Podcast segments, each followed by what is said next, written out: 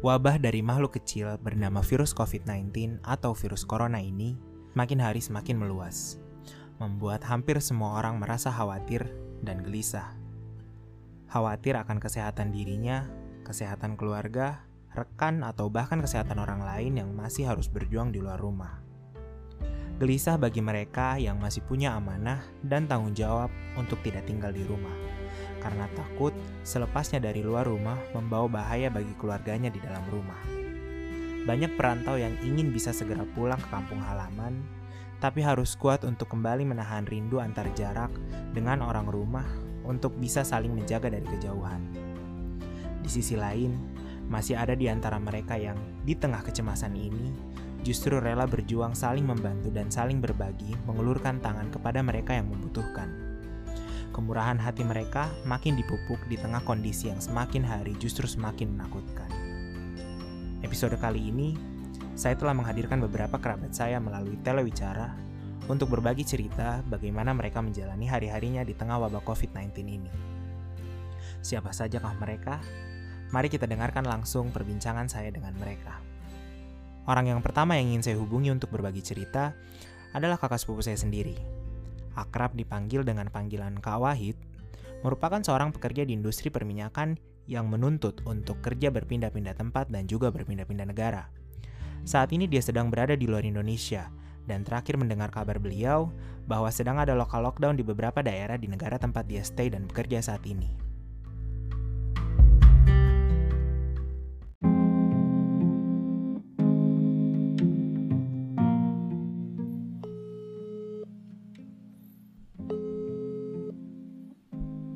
Halo. Assalamualaikum. Waalaikumsalam. Oke. Okay. Di mana Ki? Di mes. hotel. Kenapa? Oh di hotel. Iya di hotel. Lagi ngapain Ki? Baca berita. Habis olahraga. Olahraga apa di hotel? Nge-gym. Lari di kamar keliling. Oh. Nah, Gede dong kamarnya berarti. Lumayan lah buat lari-lari misal. Di sekarang di negara mana ki ini? Di Turki. Sudah hari keberapa ini di Turki? Ini ternyata tanggal 10 ini hari 19 kan? Berapa? Dari tanggal 9 dari tanggal 10 hari uh, oh. Hari 19 lah hari ini harusnya. Itu berarti dari tanggal 10 itu di di karantina di hotel itu? Enggak. Jadi di sini itu waktu datang tanggal 10 itu baru pertama kali ada muncul kasus corona oh. yang di Turki yang pertama tanggal 10 jadi waktu itu belum ada kebijakan karantina tapi eh, berapa saya tanggal 13 itu sudah ke setelah ke ikan ke lepas pantai hmm. tapi si saat mau berangkat mungkin hanya ada kebijakan baru di siapa pun yang nyampe di, di Turki di luar harus di pergian itu kebijakan 14 hari yang lalu. Ini harusnya saya selesaikan karantina itu kemarin. Nah tapi ini ada kan baru lagi baru baca berita. Tanggal 28 hari katanya kata presidennya uh, gitu kalau uh, nggak ada lagi jadi berita bagus. Katanya kalau ada uh, perjalanan antar kota itu harus dapat dari video oh. ya harus diketahui seberapa urgent. Jadi harus lapor ke gubernur wilayah, kalau mau keluar keluar kota wilayah yang di down. Itu. Oh. setelah harusnya sih hari ini pulang ke Istanbul lewat nah kalau aturannya lewat naik pesawat hari ini mau sama kawan setelah di karantina di sini saya kan di Istanbul ya harusnya pada hari itu karena eh, jadi semua kan sekarang pulang dulu oh, kayak gini nggak tahu lah ini nunggu gimana iya kasihan. dari ya. pihak kantor. Jadi dari tanggal 10 pas sampai di Turki itu belum belum masuk kerja berarti? Langsung di karantina? Sempat ngantor beberapa hari. Tanggal oh. dari tanggal 10 itu apa ya hari Selasa. Tanggal 10 tuh hari, hari Selasa ya Selasa. Selasa. Selasa, Selasa. Oh ngantor sampai hari Jumat terus langsung karantina. tapi entahlah ini gimana. Kebijakan dari manajemen mungkin kalau masih ada dana kecil lah bakal lanjut karantinanya di hotel atau nggak tahu lah. Saya mengikuti ya, kok dong. Jadi makin makin lama juga pulang ke Indonesianya ya? Ya temen saya hampir dua bulan baru kok dong? baru pulang. Juga sahabat nggak tahu masih ada nggak perusahaan juga lebih hati-hati dalam memobilize karyawannya dan sampai kesusahan makanya yang kemarin stuck sampai dua bulan. Oh. di di sana di negara negara atas di Turki ya? Di Turki udah udah kasus positif emang udah ada berapa orang? Kalau lihat berita ini berita yang semalam ini ini udah dua ribu eh udah lima ribu seratus. Berapa? Dalam lima ribu sembilan ratus enam ribu. Dari tanggal 10 pertama itu ada kasus positif pertama? Iya. Uh cepat. Karena mereka juga harus menggerak cepat gitu banyak kita gitu. Oh jadi. Bagian orang Turki ini mirip orang Indonesia lah, ya. Jadi disuruh stay, stay at home. Ya. Tetap bandel. Kayak biasa aja lah. Bandel. Kita selama 19 hari itu di hotel penuh. Eh, dari tanggal 10. Iya. Iya, banyak kan di hotel. Paling ke, kalau luar cuman ke toko di sebelah beli minum. Nggak ke mana-mana Nah, kalau makan berarti dari oh, hotelnya kan ya? Makan sekali servis. Hmm, kodong. Kalau ini dampak paling berpengaruhnya pas ada wabah COVID-19 buat kita yang pekerja lintas negara, apa yang paling berdampak? Mobilitas terhambat. Iya pasti. Jadi pasti kan jadi yang harusnya kita ya udah bisa diprediksi oh, saya naik karena saya pulang sekarang lebih lagi pulangnya. Rencananya kalau kalau kemarin mulai kerjanya tanggal 10 itu harusnya pulang ke Indonesia tanggal berapa? 8 April Insya Allah. Oh jadi eh ini kan kalau kalau orang-orang lain kan dia ada yang work from home gitu jadi di rumah juga kerja. Kalau kita ini enggak kan enggak enggak kerja berarti emang diliburkan. Kerja juga lah kalau ada yang masih bisa via email oh. yang masih bisa tidak dikerjakan ya. Tapi tidak ya, dihitung sebagai masa tapi tidak dihitung sebagai masa kerja. Jadi nanti kalau misalnya karantina udah beres tetap diulang lagi dari nol jumlah hari kerjanya. Mundur waktu pulangnya berarti. Ya ada ada kebijakan baru. Jadi kalau biasanya kan selain gaji gaji pokok, gaji basic selama stay di sini kan ada hariannya hmm. terus harian ya. sehari dapat bulan nah selama di kantina mau misalnya lagi buat bayar hotel kali buat bayar makan oh. juga nggak mau rugi jadi tapi, ngaruh ke finansial ya, juga ya? Ya tapi pak masa alokasinya. Jadi per 8 April kalau kena seandainya saya masih di sini dan nggak bisa pulang nggak dibayar lagi. Hmm. serba susah sih. Kalau hotel sih oke lah cuman yang agak berat itu makanan. Karena uh, juga lah makan hotel walaupun enak tapi kadang juga kreatif itu makan luar sekarang Indonesia aja.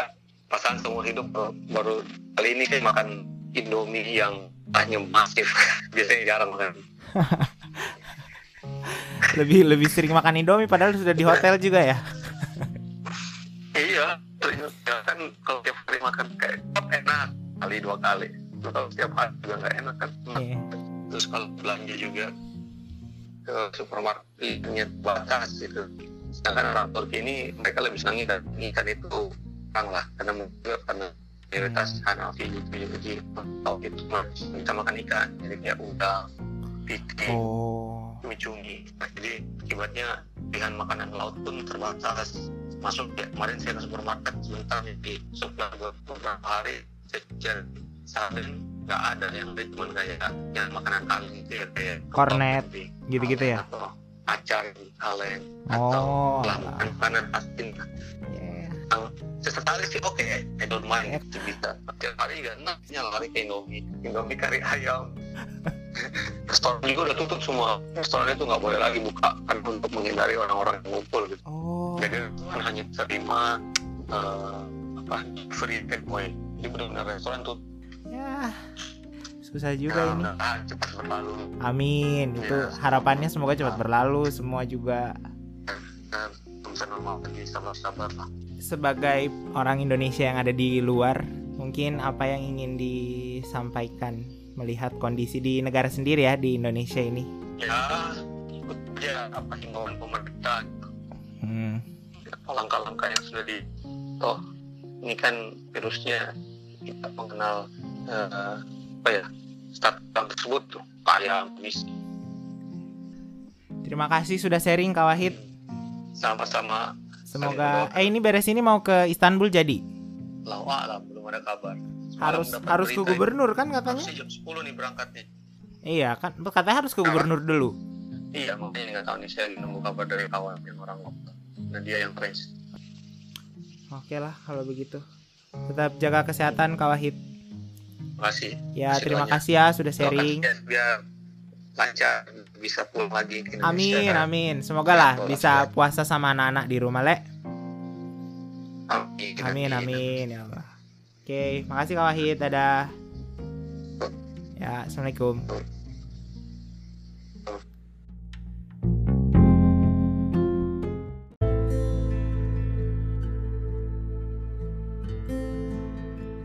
Tadi itu percakapan saya dengan Kak Wahid.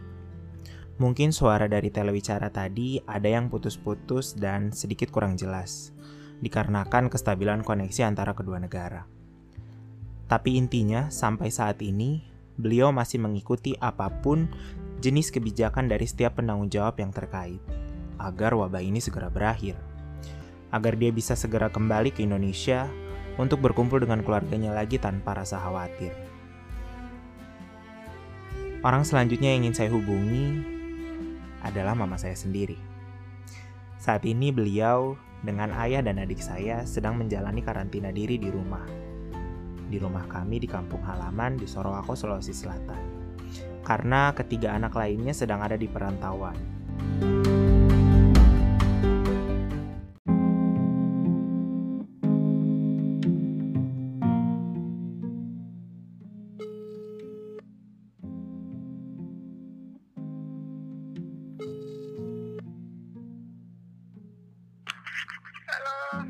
Halo, Assalamualaikum, Mak. salam. Di mana, Mak? Di rumah di aku. Apa dibikin?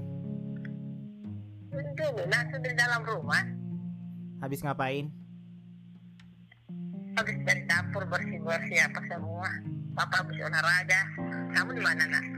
Di kosan. Kau berita nak? Kenapa? Kau berita? Oh, enggak. Ini Bian lagi take podcast. Lagi take podcast, rekam podcast. Kau? Iya, Hmm, terus di mana nonton itu? Saya tidak tahu menonton itu. nanti di Spotify. Ini Bian rekam mama ngomong. Oh direkam sekarang ini? Iya. Mau tanya-tanya dulu boleh? Hmm, apa mau kau tanya nak? Ini kan lagi apa wabahnya virus-virus corona ini. Mama kan di sana memang sudah di rumah kan, udah tidak kerja Ya. apa-apa. Tapi kan anak-anaknya mama kan tiga orang lagi pada di perantauan, khawatir enggak? Oh khawatir banget. Iyalah khawatir setiap hari kita berdoa nak jauhkan dari segala macam isu-isunya. Amin. Ya kan Iya. anak anak-anaknya mama kan ada tiga orang nih yang di kota orang. Terus ada yang di Ternate, ada yang di Cilegon, ada yang di rumah sakit malah kerjanya. Terus saya di sini deket sama daerah-daerah yang rawan. Iya iya iya. Mama di sana sehat. Alhamdulillah sehat-sehat. Kemarin itu Bian lihat ada ini katanya rumah sakit di sana lagi butuh 12 dokter dan 20 perawat ya. Ya, Emang udah Lagi ada yang buka. positif? lagi buka lowongan di situ. Nggak ngerti kalau an persiapannya mereka atau bagaimana itu.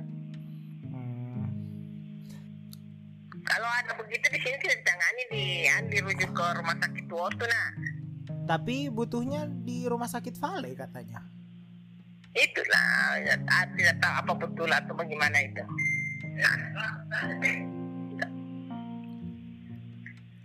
Apa harapan sama doanya di tengah kekhawatiran ini, Mak? Oh, harapannya kami segera selesai semua ini berita-berita corona ini ya. Kita mengikuti perkembangan yang ada aja. Mudah-mudahan ya. Apa mudah-mudahan apa? Lebih cepat lebih lebih cepat lebih bagus ini berakhirnya ini anu. Amin. Ya amin. Tadi tadi Bian telepon kakak Wahid. Kakak Wahid juga masih belum jelas kasihan kapan pulangnya. Oh dia di, di mana ini di Turki ya? Di Turki. Hampir kena karantina kan kemarin. Hmm. terus sekarang Oh. katanya karantinanya udah berakhir. Terus ada kerjaan lagi di kota lain. Ternyata ada kebijakan baru lagi. Ya gitulah. Orang-orang juga kan mengantisipasi makanya dirumahkan juga ya? Di hotel ya dia. Kalau ini mah wabahnya tidak beres-beres sampai lebaran berarti?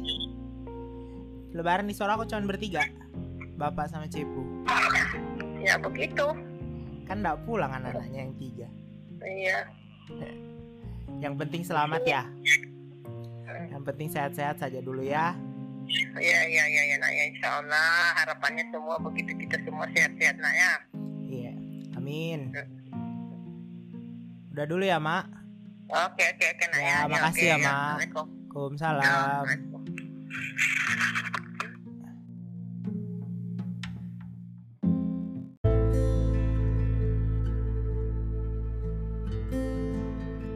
Saya yakin betul, kekhawatiran mama saya lebih dari apa yang beliau utarakan di telewicara tadi. Tapi, ia berusaha menunjukkan ketenangan agar anaknya tidak ikut khawatir juga. Dan di balik kekhawatirannya, doa mama selalu mampu menguatkan. Selanjutnya adalah cerita dari salah satu sahabat saya yang belum bisa untuk tetap tinggal di dalam rumah untuk swa isolasi karena tuntutan tanggung jawab yang berada di luar rumah.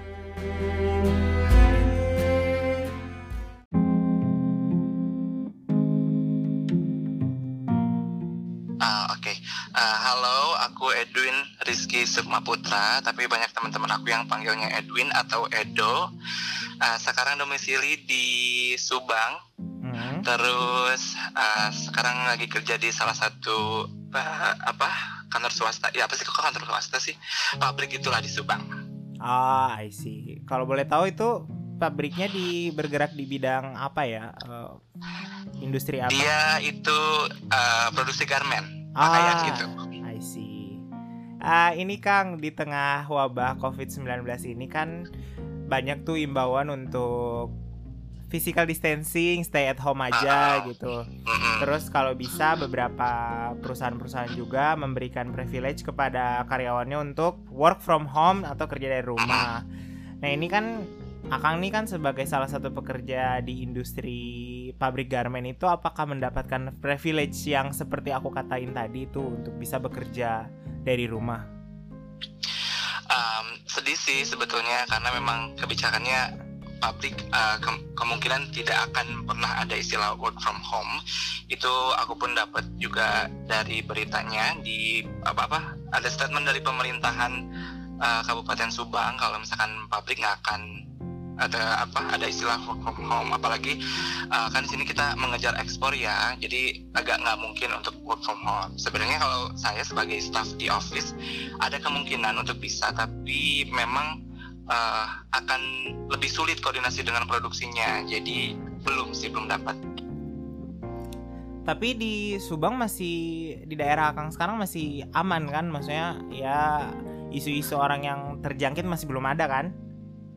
Alhamdulillah belum di daerah aku ya tapi maksudnya uh, sedikit bergeser ke kecamatan lain kayaknya ada beberapa pabrik yang hampir eh, bukan hampir dia memang ditutup paksa karena ada yang terjangkit uh, ODPK atau jadi PDPK itu aku kurang tahu isunya tapi seperti uh, kalau misalkan sebuah pabrik itu dap ada kedapatan tuh ketahuan satu orang aja ada yang ODP atau PDP uh, mau tidak mau pabrik itu di off terlebih dahulu nah itulah yang aku takutin sekarang Berarti sebenarnya kemungkinan untuk uh, diliburkan pun sebenarnya kantor uh, perusahaan Akang bisa dengan catatan seperti itu tadi ya nunggu ada yang terjangkit dulu ya. betul Aduh. betul betul Was-was juga ya Kang jadinya. iya makanya Jadi ini kalau berangkat kantor pun gimana kan masih kerja kan ya Senin sampai Jumat kan ya?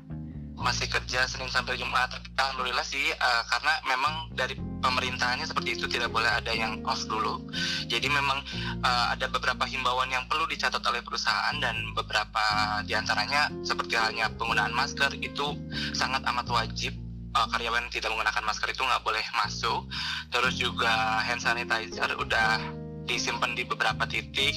Terus juga sekarang aku lihat sih ada pembangunan untuk apa uh, buat cuci tangan gitu ya karyawan sebelum masuk pabrik. Ya aku lihat sih kayak gitu. Uh, tapi di sana untuk kayak uh, akses bukan akses apa ya ketersediaan masker, hand sanitizer gitu di pasar-pasaran itu susah kah atau emang dari kantor yang nyediain atau gimana tuh untuk para pekerja?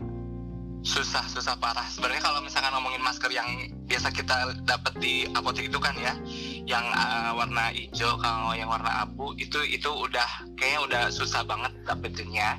Sekarang kebanyakan maskernya masker kain. Terus mungkin karena memang kita kan uh, garment ya kalau misalkan ada fabric yang uh, berlebih juga kita bisa pakai untuk stok untuk kita buatkan masker. Jadi uh, yang aku lihat jadi si perusahaan itu sengaja buatkan masker dulu tapi khusus untuk buat buat karyawan yang memang pas datang dia lupa untuk pakai masker makanya dikasih. Gitu sih. Oh, jadi perusahaan pun menyediakan cuman ya gitu tadi masker yang bukan masker surgical medis gitu ya yang betul, kayak dijual betul. di pasaran itu, masker itu, ya, cari aja fabric yang yang dikira nggak terlalu tebal gitu buat masker. Gitu sih aku lihatnya oh. Jadi was was juga nggak kang nih tiap hari berangkat kantor atau menjalani hari-hari? Parah parah. Was was karena gini.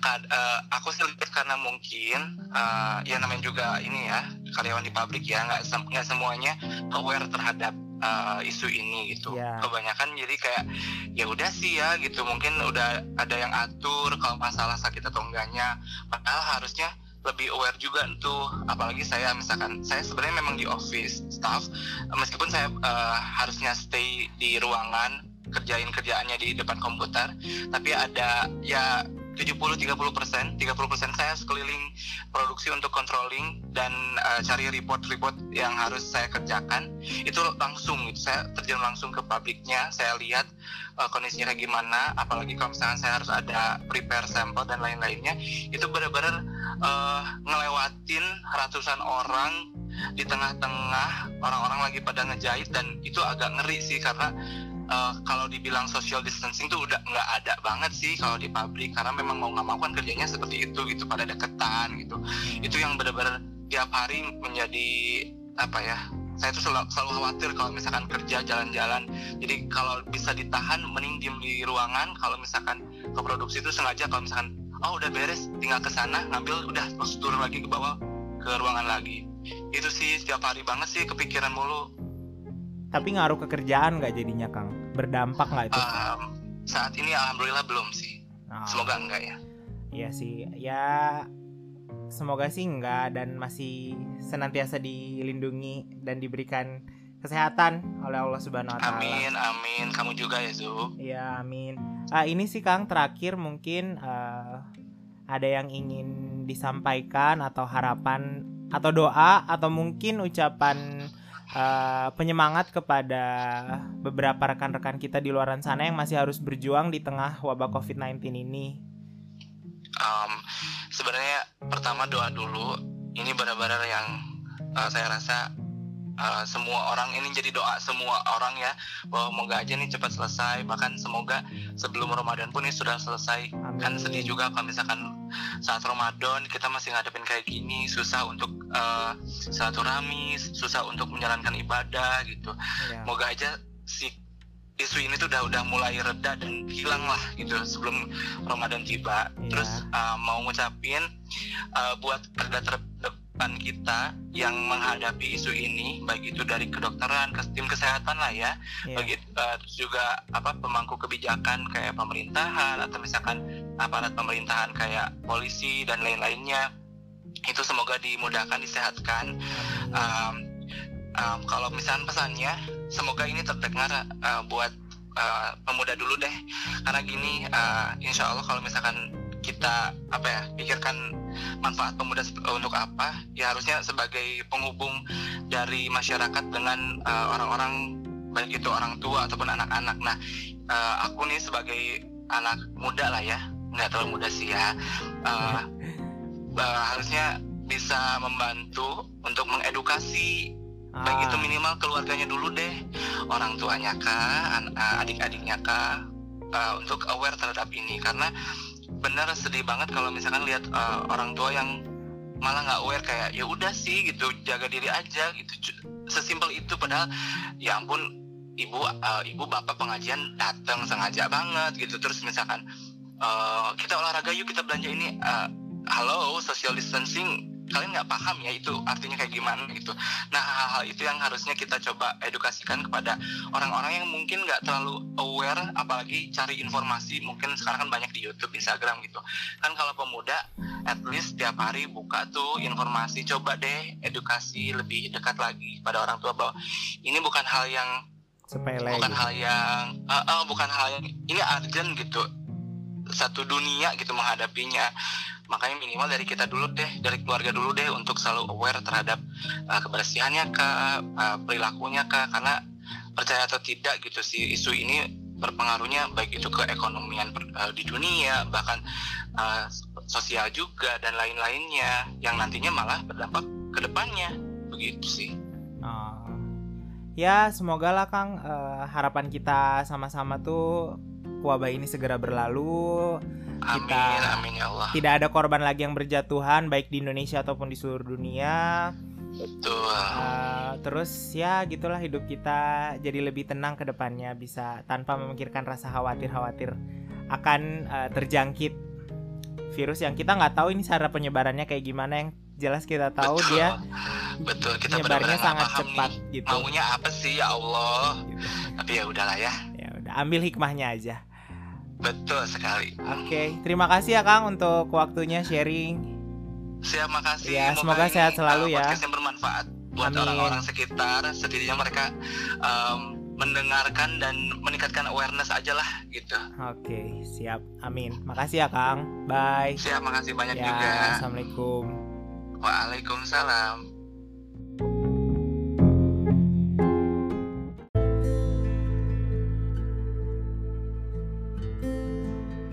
Bagi mereka yang masih harus bekerja di luar rumah, tentu ada perasaan was-was dan khawatir. Ingin tetap di dalam rumah, tapi tanggung jawab menunggu di luar rumah.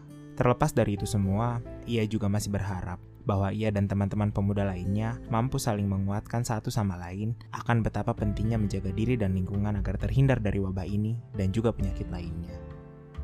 Orang yang terakhir yang akan saya hubungi adalah dia yang saya sebutkan tadi, Orang yang di tengah segala rasa kekhawatiran dan ketidakpastian akan wabah ini justru memupuk kemurahan hatinya mengulurkan tangan untuk membantu semaksimal mungkin pihak yang membutuhkan dengan caranya sendiri. Sosok perempuan muda yang sangat menginspirasi, menggunakan kemampuannya dalam berwirausaha sebagai sarana beramal.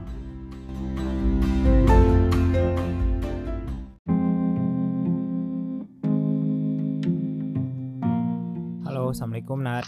Waalaikumsalam warahmatullahi Udah nyantai Nat? Udah Kang, udah. Oh. Tenang, tenang. Uh, boleh dong kenalin diri dulu dong Nat. Uh, nama, nama akrab. Terus ini sekarang domisilinya di mana sama sekarang lagi sibuk apa? Oh iya, Bismillahirrahmanirrahim. Assalamualaikum warahmatullahi wabarakatuh. Uh, perkenalkan nama saya Nada Girandini. Uh, saat ini saya uh, domisilinya di Cimahi. Terus uh, kesibukannya apa aja? Sekarang sebagai mahasiswa Politeknik Negeri Bandung tingkat akhir dan juga uh, lagi megang bisnis sih Kang. Ah ya, salah satu pebisnis muda juga. Jadi gini Nat, tujuannya aku nelpon tuh ya seperti yang aku udah bilang kemarin. Pengen tahu nih cerita dari Nada. Uh, Gimana sih perasaan Nada melihat maraknya wabah COVID-19 ini di Indonesia Umumnya juga di beberapa negara di seluruh dunia gitu. Uh, tanggapan Nada ya tentang COVID-19 ini sebenarnya sedih banget ya Kang. Karena apa ya? Ini tuh Nada lihat setiap hari itu terutama di Indonesia gitu jumlah tingkatan untuk korban maupun yang meninggal itu baik itu setiap harinya untuk grafiknya. Dan itu benar-benar menurut Nada miris banget sih maksudnya karena ini bukan cuma menyangkut mungkin harta nyawa seseorang gitu.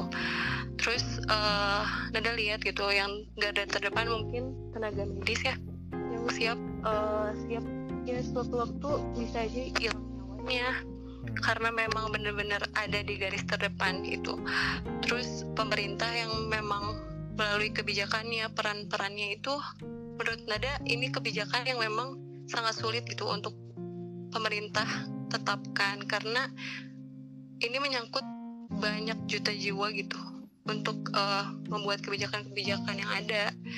Terus bagaimana peran masyarakat juga yang mungkin saat ini beberapa yang harus kehilangan pekerjaannya mungkin yang freelance terus mungkin yang asalnya bergantung pada suatu pekerjaan tapi harus diam di rumah seperti itu. Dan mungkin juga sebagian ada juga yang masih tetap bekerja gitu karena apa? Dia nggak nggak mungkin gitu bisa hidup tanpa pekerjaan yang dia jalani sekarang gitu.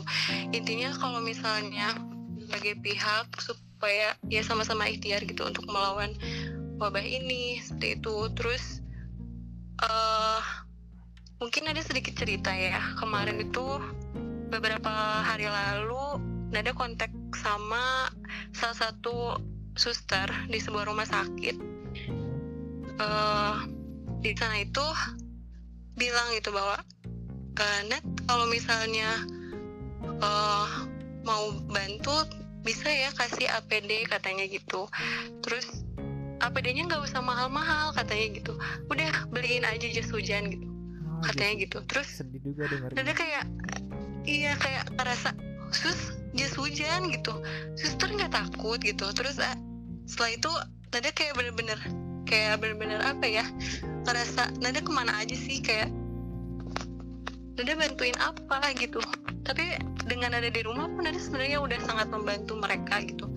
Iya benar-benar dengan diam di rumah pun iya ketika kita membantu mereka kan untuk mengurangi iya betul sekali dan terus akhirnya yang bikin ada bener-bener yang makin terenyuh lagi suster itu ngirim foto beliau yeah. yang sedang menggunakan APD berupa jas hujan sedih banget. Itu nada bener-bener sedih banget. Tapi yang bikin makin sedih lagi Kang beliau itu pakai APD masih dengan uh, pose foto yang ceria. Itu yang bikin ada ngerasa kayak nggak mungkin sih Nada masih bisa senyum gitu. Ya nyawa Nada loh yang dipertaruhkan gitu. Tapi Nada percaya gitu kenapa Allah ngasih ke pundak mereka itu karena ya memang pundak mereka itu yang kuat gitu. Belum tentu kalau nada ada di posisi mereka nada yang kuat kayak gitu.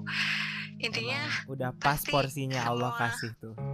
Iya sesuai porsinya masing-masing ya Kang uh, dengar-dengar Nada ini ini aku kan juga follow-followan ya kan di Instagram sama Nada. Ternyata Nada ini emang benar dia buka bisnis. Uh, salah satu hal yang bisa menginspirasi saya dari seorang Nada ini ternyata dia menggunakan uh, kemampuan dia dalam berbisnis juga untuk berdonasi gitu ya Nat ya.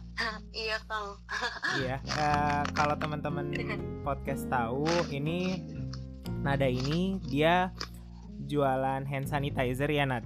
Iya betul Kang. Ya, tapi uh, keuntungan dari hand sanitizer ini 50% dipangkas untuk didonasikan dan disalurkan kepada rumah sakit-rumah sakit yang membutuhkan ya Nat. Iya betul. Ya, makanya tadi Nada tuh sedikit terenyuh cerita-cerita suster itu karena emang uh, dari obrolan kita sebelum ini Nada tuh dengan beberapa teman-temannya sudah mencari-cari informasi-informasi rumah sakit mana yang membutuhkan uh, bantuan-bantuan uh, berupa uh, APD, masker ataupun alat-alat penunjang lainnya gitu. Iya betul Kang. Kalau dari Nada sendiri kan ini untuk menyalurkannya kan setahu aku Nada sama teman-teman kan turun langsung tuh menyalurkannya nggak pakai pihak kedua gitu. Iya betul. Nah itu nada sama temen-temen tuh nggak takut apa gitu kan? Maksudnya itu lumayan membahayakan diri juga kan untuk keluar dari APD-nya, terus menyalurkan lagi ke rumah sakit yang mana beberapa rumah sakit pun menyarankan bahwa buat kita yang sehat, tolong jangan mendekati rumah sakit dulu gitu kan? Sebenarnya jujur ya manusiawi mungkin ya. Iya. Uh, nada pribadi kayak ngerasa takut banget untuk keluar sebenarnya. Tapi kayak balik lagi sih kayak uh, Nada bisa memberikan kontribusi apa? Dan sebenarnya jujur Nada nggak terlalu banyak uh, apa ya kayak ibaratnya ngajak teman untuk ikut ini. Karena dia tahu ini juga salah satu hal yang memang Nada rasa bakal beresiko gitu. Dan makanya Nada nggak terlalu memporsikan untuk merangkul teman lebih banyak untuk ikut ini karena takut juga gitu sebenarnya. Cuman di sini balik lagi sih ketika kita niatkan ini karena Allah gitu ya untuk bantuin orang. Kenapa enggak gitu? Kita pasti dapat pertolongan juga. Insya Allah Lagi kita memang lah ya. ikhtiar ya. Iya benar. Kita berusaha juga untuk menjaga kebersihan tentunya. Nggak lepas juga dari itu sebenarnya jadi nada ini dengan teman-temannya yang turun langsung itu cuman sedikit hitungan jari. Tapi dengan dia membuat keuntungan dari bisnis jualan hand sanitizernya itu secara tidak langsung teman-teman yang membeli kepada nah membeli hand sanitizer dari Nada ini juga ikut membantu berkontribusi meskipun mereka hanya dari rumah gitu bener kan Nat? Iya betul banget Kang jadi Nada ini membantu kita untuk berkontribusi buat teman-teman yang selalu bertanya aduh aku di rumah ngapain aja nih? Nah mending teman-teman nih ini bukan promosi ya tapi bisa jadi ini salah satu media dengan cara kalau memang teman-teman butuh yang namanya hand sanitizer bisalah beli uh, bisa hubungi Nada lewat Instagram. Di Insta Instagramnya apa ya Nat? Kalau boleh tahu bisa disebut aja nama Instagramnya di sini. Oh ya uh, at N A D A A D I N I I itu sih Kang Nah, jadi buat teman-teman yang promosi ya. Iya, nggak apa-apa, nggak apa-apa. Jadi ini kita promosi sekaligus beramal. Buat teman-teman yang uh, ingin ikut beramal sekaligus memenuhi kebutuhannya akan hand sanitizer, bisa uh, langsung kontak Nada aja di Instagram yang disebutin tadi. Uh, satu lagi sih Kang. Boleh, boleh. Kalau misalnya memang nggak um, butuh hand sanitizer nih tapi emang ya udah aku mau pure donasi itu tuh banyak banget yang masuk ke nada ah, Masya dan Allah. alhamdulillah ya nada terima gitu kalau emang nggak butuh hand sanitizer net tapi mau donasi aja nggak nah, masalah gitu iya Wah boleh banget juga tuh buat teman-teman yang cuma sekedar ingin berdonasi tanpa yang tidak yang ngerasa aduh aku nggak butuh banget uh, hand sanitizer boleh donasinya aja langsung ke uh, Nada bisa hubungi di Instagramnya tadi yang disebutin. Ada yang mau disampaikan lagi nggak nih Nat? Takut ada yang ngeganjel? uh, paling ini sih Kang intinya semua kejadian mau itu yang terlihat baik maupun yang terlihat buruk itu kan belum tentu sebenarnya buruk ya yeah. pasti banyak hikmah yang diambil yeah. mungkin kalau misalnya kita lihat sekarang uh, mungkin kita semua lagi diuji gitu dan uh, kadang kita lupa gitu hal-hal kecil yang memang sebenarnya itu akan berdampak besar gitu kayak misalnya cuci tangan pakai sabun sebenarnya kan itu kalau dipikir kayak anak SD gitu cuci tangan pakai sabun gitu. Tapi kalau kita pikir ternyata hal kecil itu bisa membawa dampak besar, besar. bagi orang banyak gitu. Terus kadang kita juga uh, mungkin uh, lupa gitu syukuri kehidupan kita. Mungkin sekarang uh, kalau bisa dibilang mungkin saya beberapa kali dengar kayak bosan ya di rumah gini. Hmm. banyak yang menceletukan itu mungkin ya. Tapi kita balik lagi gitu mungkin ketika kita lagi di kerjaan atau di kampus gitu ngerasa duh pengen istirahat di rumah deh. Tapi ketika emang sekarang kita dikasih yang di rumah kita ngeluh gitu. Nah intinya sih kayak dalam kondisi apa pun ya syukuri itu gitu. Karena sekarang udah dikasih di rumah kok. Oh berarti ya udah disyukuri aja. Nanti akan dinikmati lagi untuk masa-masa sulitnya. Dan mungkin untuk uh, bumi mungkin ya. Untuk semesta juga kayaknya mereka memang butuh istirahat gitu dari aktivitas kita gitu ya. Hmm. itu. Jadi intinya uh, fasilitas-fasilitas beribadah juga kan sekarang banyak yang ditutup ya. Itu yeah. bukan jadi sebuah apa ya ibaratnya alasan untuk uh, beribadah. nah itu bukan jadi sebuah alasan juga. Jadi ibaratnya pun uh, kita masih tetap bisa dari rumah kok. Dan tetap aja walaupun kita tidak beribadah di rumah-rumahnya tetap aja uh, karunia Allah itu sangat besar gitu. Dan intinya sebenarnya Allah itu tidak butuh kita gitu tapi kita lah yang butuh Allah gitu kak. Itu sih paling. Terakhir nih Nat sebelum ditutup apa harapan Nada atau doa Nada ke depannya di tengah kekhawatiran wabah COVID-19 ini Indonesia dan bumi? Uh, doa, ucapan dan harapan ya tentunya untuk uh, terima kasih gitu untuk semua elemen di negara mungkin ya yang selalu berdedikasi itu mau itu tenaga medis, pemerintah, masyarakat seperti kita gitu. Terima kasih sudah uh, melakukan yang terbaik di dalam perannya masing-masing. Semoga apa ya keringat-keringat yang membasahi tubuh kita, lelah yang datang mungkin silih berganti, terutama yang tenaga medis, terus rindu akan keluarga kecil mereka, tapi tetap tabah gitu. Menyembunyikan itu dengan senyuman walaupun sebenarnya lelah gitu. Tapi Nada percaya gitu bahwa ya hidup itu adalah perjuangan gitu.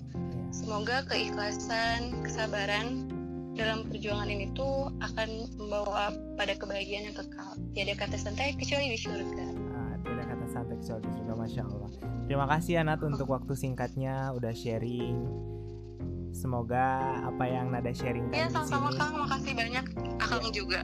Semoga apa yang Nada sudah bagikan di sini bisa menginspirasi banyak orang. Karena jujur ini eh, aku udah terinspirasi dari apa yang sudah dilakukan Nada di sosial medianya. Dia menggunakan sosial media dengan sangat baik, menginspirasi salah satunya aku. Makanya kenapa aku hadirkan Nada di episode podcast kali ini. Semoga apa yang dibagikan Nada tadi bisa menginspirasi teman-teman pendengar juga. Terima kasih Anat udah mau bantu. Ya, udah mau bantu Indonesia dari gerakan kecil yang Nada buat. Sehat selalu ya Nat, makasih. Amin. Ya. Assalamualaikum. Waalaikumsalam. Selain beragam cerita dari mereka dengan latar belakang yang berbeda, sahabat dan kerabat saya di berbagai wilayah juga turut memberikan apresiasi mereka ucapan semangat serta harapan mereka untuk semua kita yang berjuang bersama melawan wabah ini. Berikut adalah rangkaian kalimat baik dan doa pengharapan dari sahabat-sahabat saya di berbagai wilayah.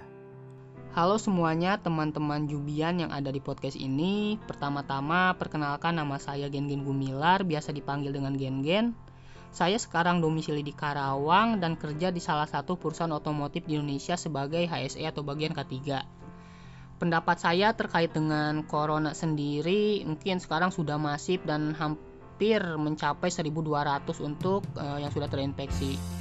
Mungkin yang saya ingin sampaikan sendiri saya ingin berterima kasih sebesar-besarnya kepada para uh, petugas medis yang ada sekarang dan yang sedang berjibaku untuk menuntaskan ataupun mematikan virus corona yang ada di Indonesia.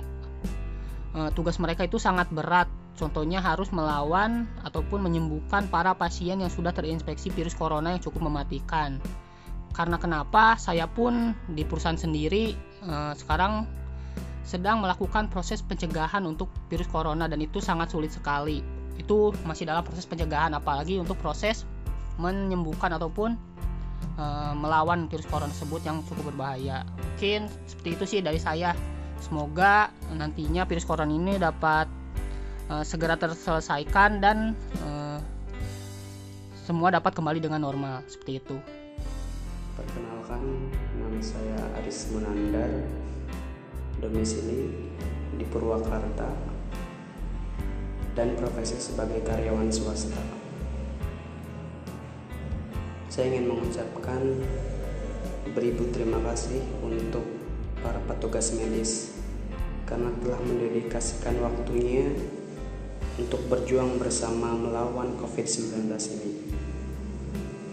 Pun tak lupa doa dari kami untuk para petugas medis agar selalu diberi kekuatan dan kesehatan untuk berjuang melawan COVID-19 ini. Sekali lagi terima kasih dan tetap semangat.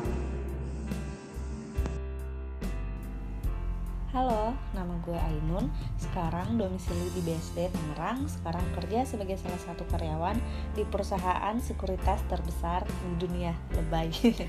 gue cuma mau ngucapin terima kasih kepada seluruh pihak yang sudah berjuang lebih ekstra lagi untuk melawan wabah COVID-19 kepada tim medis, dokter perawat, pelayan administrasi di rumah sakit, dan fasilitas kesehatan publik lainnya yang rela membahayakan diri mereka hanya untuk keselamatan banyak orang, tetap semangat buat mereka semua. Juga, gue mau ngucapin semangat kepada para pejuang nafkah lainnya yang masih belum bisa mengisolasi diri di rumah karena tuntutan pekerjaan yang memang tidak bisa dihindarkan.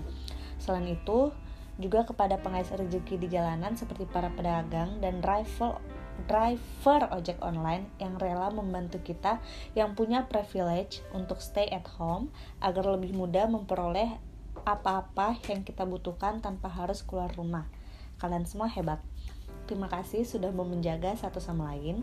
Semoga kita senantiasa diberikan kekuatan imun yang lebih baik lagi agar kita terhindar dari wabah penyakit ini. Harapannya, semoga wabah ini cepat berlalu dan semua kita bisa dikuatkan lagi untuk menjalani hari-hari ke depannya. Terima kasih. Halo, nama saya Deviana, seorang mahasiswa yang sekarang berdomisili di Makassar. Di sini saya ingin mengucapkan banyak terima kasih kepada seluruh pihak yang telah bersama-sama bahu-membahu memberikan usahanya untuk berjuang melawan wabah yang sedang marak di dunia saat ini, yaitu pandemi COVID-19. Kepada para tenaga medis, dokter, perawat, pihak rumah sakit atau layanan fasilitas kesehatan publik lainnya, kepada para relawan yang sudah ikhlas memberikan donasinya, para penggerak yang membuat penggalangan dana bahkan hingga mencapai angka yang sangat fantastis untuk membantu pengadaan sarana prasarana yang mendukung membasmi wabah ini, aku ingin katakan kalian semua hebat. Semoga Tuhan membalas kebaikan kalian dengan balasan yang berlipat ganda. Dan doaku, semoga wabah ini segera berakhir, agar kita bisa hidup dengan tenang lagi tanpa merasa khawatir untuk keluar atau berdekatan dengan satu sama lain. Terima kasih. Assalamualaikum warahmatullahi wabarakatuh. Perkenalkan saya Ajif Ahmad Zulkifli biasa dipanggil Ajif. Saya sekarang posisi di Ternate bekerja di BPJS Ketenagakerjaan sebagai uh, akun representatif atau pembina perusahaan uh, sudah kurang lebih lima tahun lah di Ternate. Seperti kita ketahui belakangan ini kita sedang menghadapi sebuah pandemi COVID-19 atau coronavirus disease 2019 perlu kita ketahui uh, penyakit ini tidak bisa kita pandang enteng virus ini atau penyakit ini sehingga dibagi teman-teman uh, masyarakat di Indonesia pendengar setia studio lemari Mari kita sama-sama menerapkan physical distancing, menjaga jarak, jarang jangan keluar rumah kalau tidak penting-penting amat, uh, menjaga kesehatan, kebersihan, perilaku hidup bersih dan sehat PHBS dan jangan lupa selalu CTPS cuci tangan pakai sabun. Uh, terima kasih juga sebesar-besarnya untuk para tenaga kesehatan baik dari sektor kesehatan masyarakat, keperawatan, gizi, kedokteran, dan lain-lain yang sedang berjuang menghadapi pandemi ini. Semoga selalu dalam lindungan Allah Subhanahu wa Ta'ala. Semoga uh, pandemi ini cepat berakhir. Semoga kita semua bisa terhindar dari penyakit ini.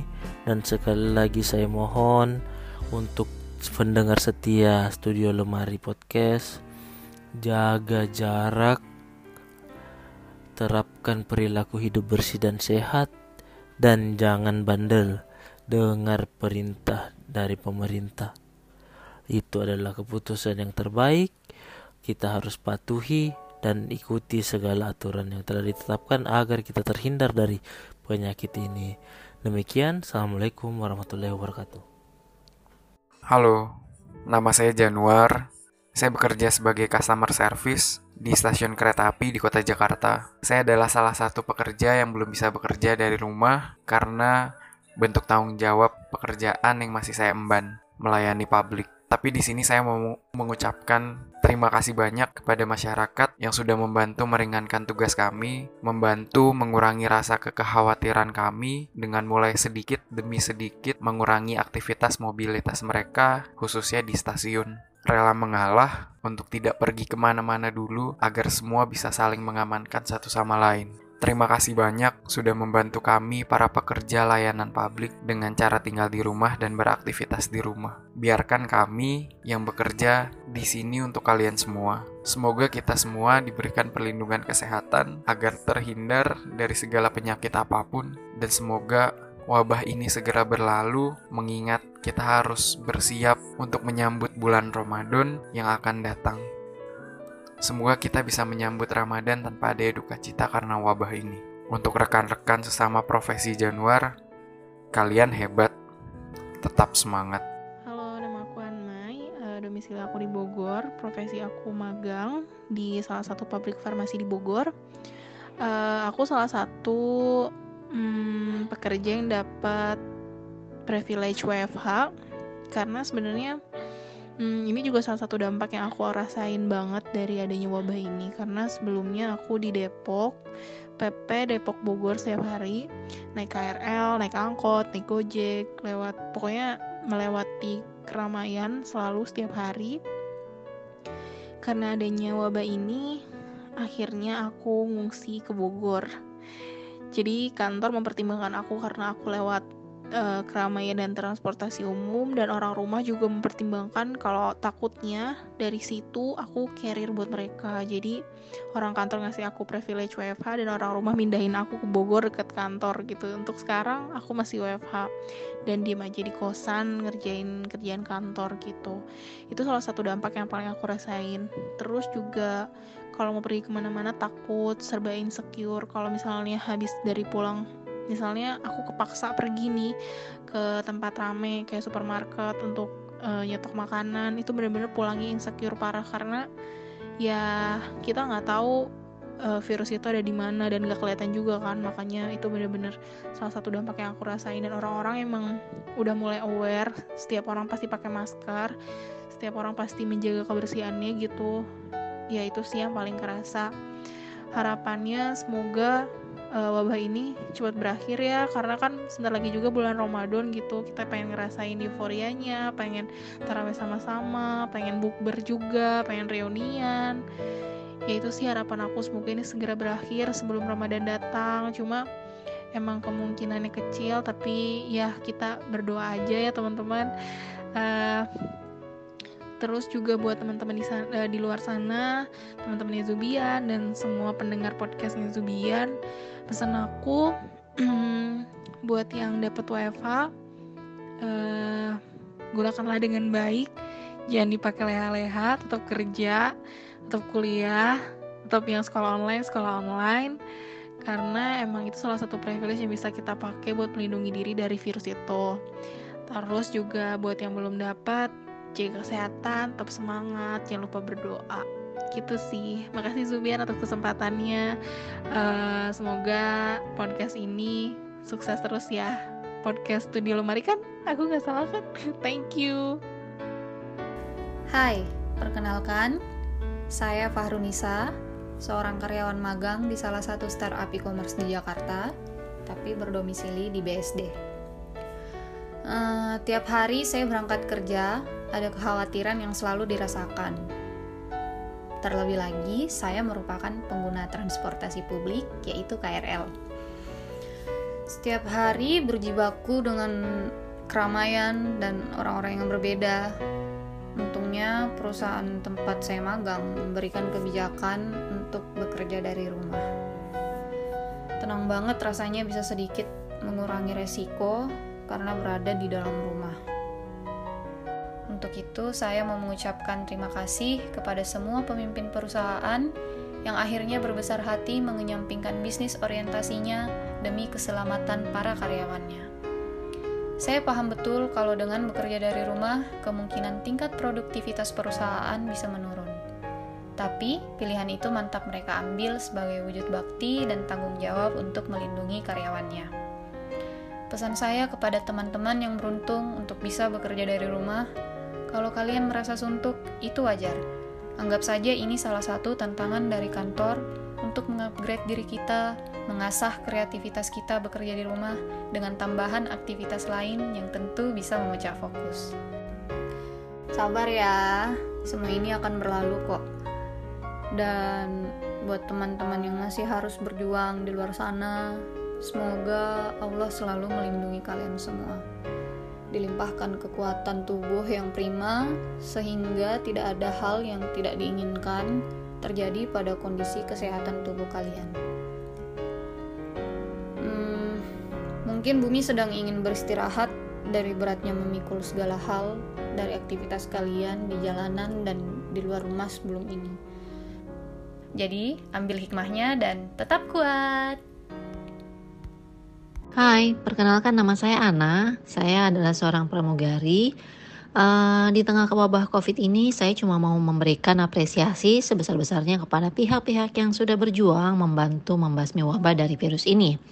Selain kepada pemerintah dan tim medis, tentunya saya ingin berterima kasih kepada rekan-rekan yang berprofesi sebagai pelayan publik, bapak-bapak satuan pengaman, frontliner di stasiun, pengemudi, dan pekerja layanan angkutan umum kota yang rela mengambil resiko untuk tetap bekerja.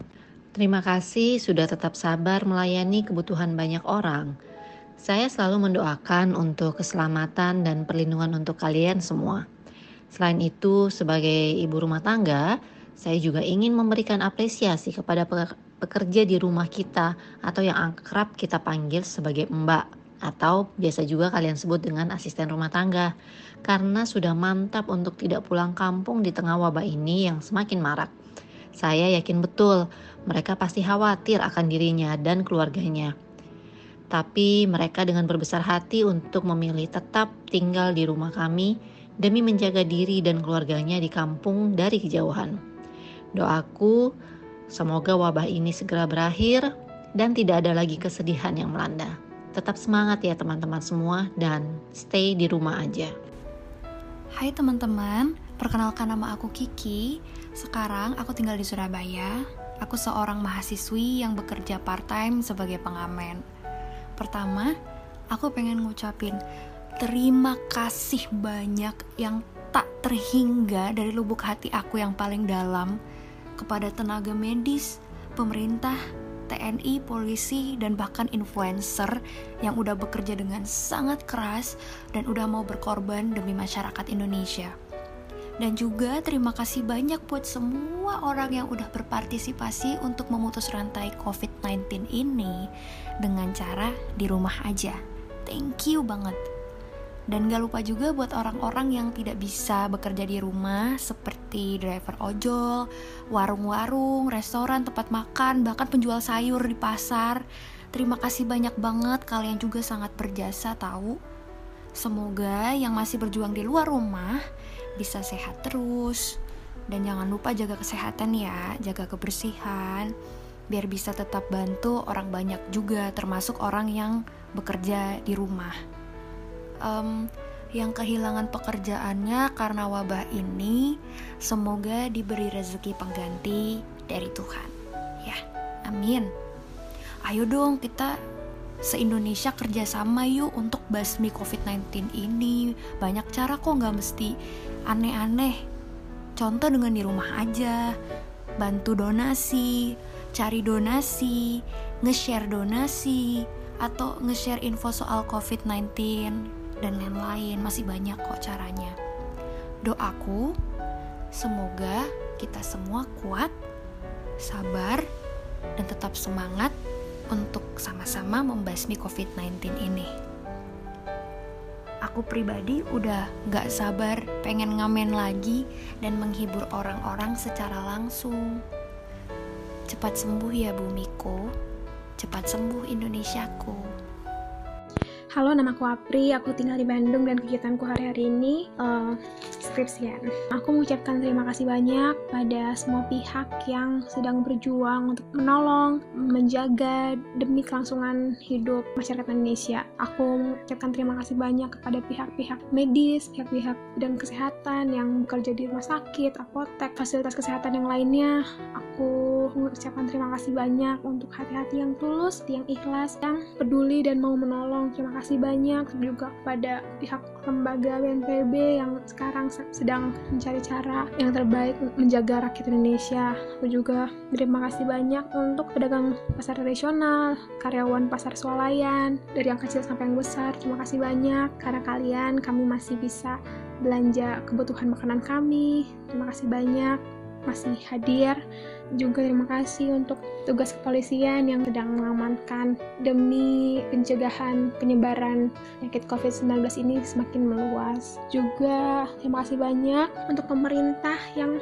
sedang sedang gencar, sedang bergumul untuk menjaga rakyat Indonesia dari COVID-19 yang makin meluas. Terima kasih, mungkin banyak sekali kekurangan atau mungkin yang masih belum bisa tercapai, tapi aku yakin semua keputusan dibuat untuk kebaikan rakyat Indonesia. Aku juga berdoa dan berterima kasih kepada driver ojol dan sekarang menjadi penolong untuk kami di rumah yang butuh makanan atau mau mengantar barang ke mana pun driver ojol uh, hadir menjadi penolong kita juga. Saat-saat ini banyak orang-orang yang baik yang memberikan wadah untuk berdonasi dan orang-orang juga memberikan hatinya untuk berdonasi untuk mencukupi APD rumah sakit untuk mencukupi makanan-makanan pihak-pihak medis yang sekarang sedang bertugas juga memberikan makanan atau bantuan kepada driver ojol atau orang-orang yang ekonominya terganggu karena dampak penyakit COVID-19 ini. Terima kasih banyak, bersyukur sekali banyak orang baik di luar sana dan semoga orang baik ini selalu hadir dan selalu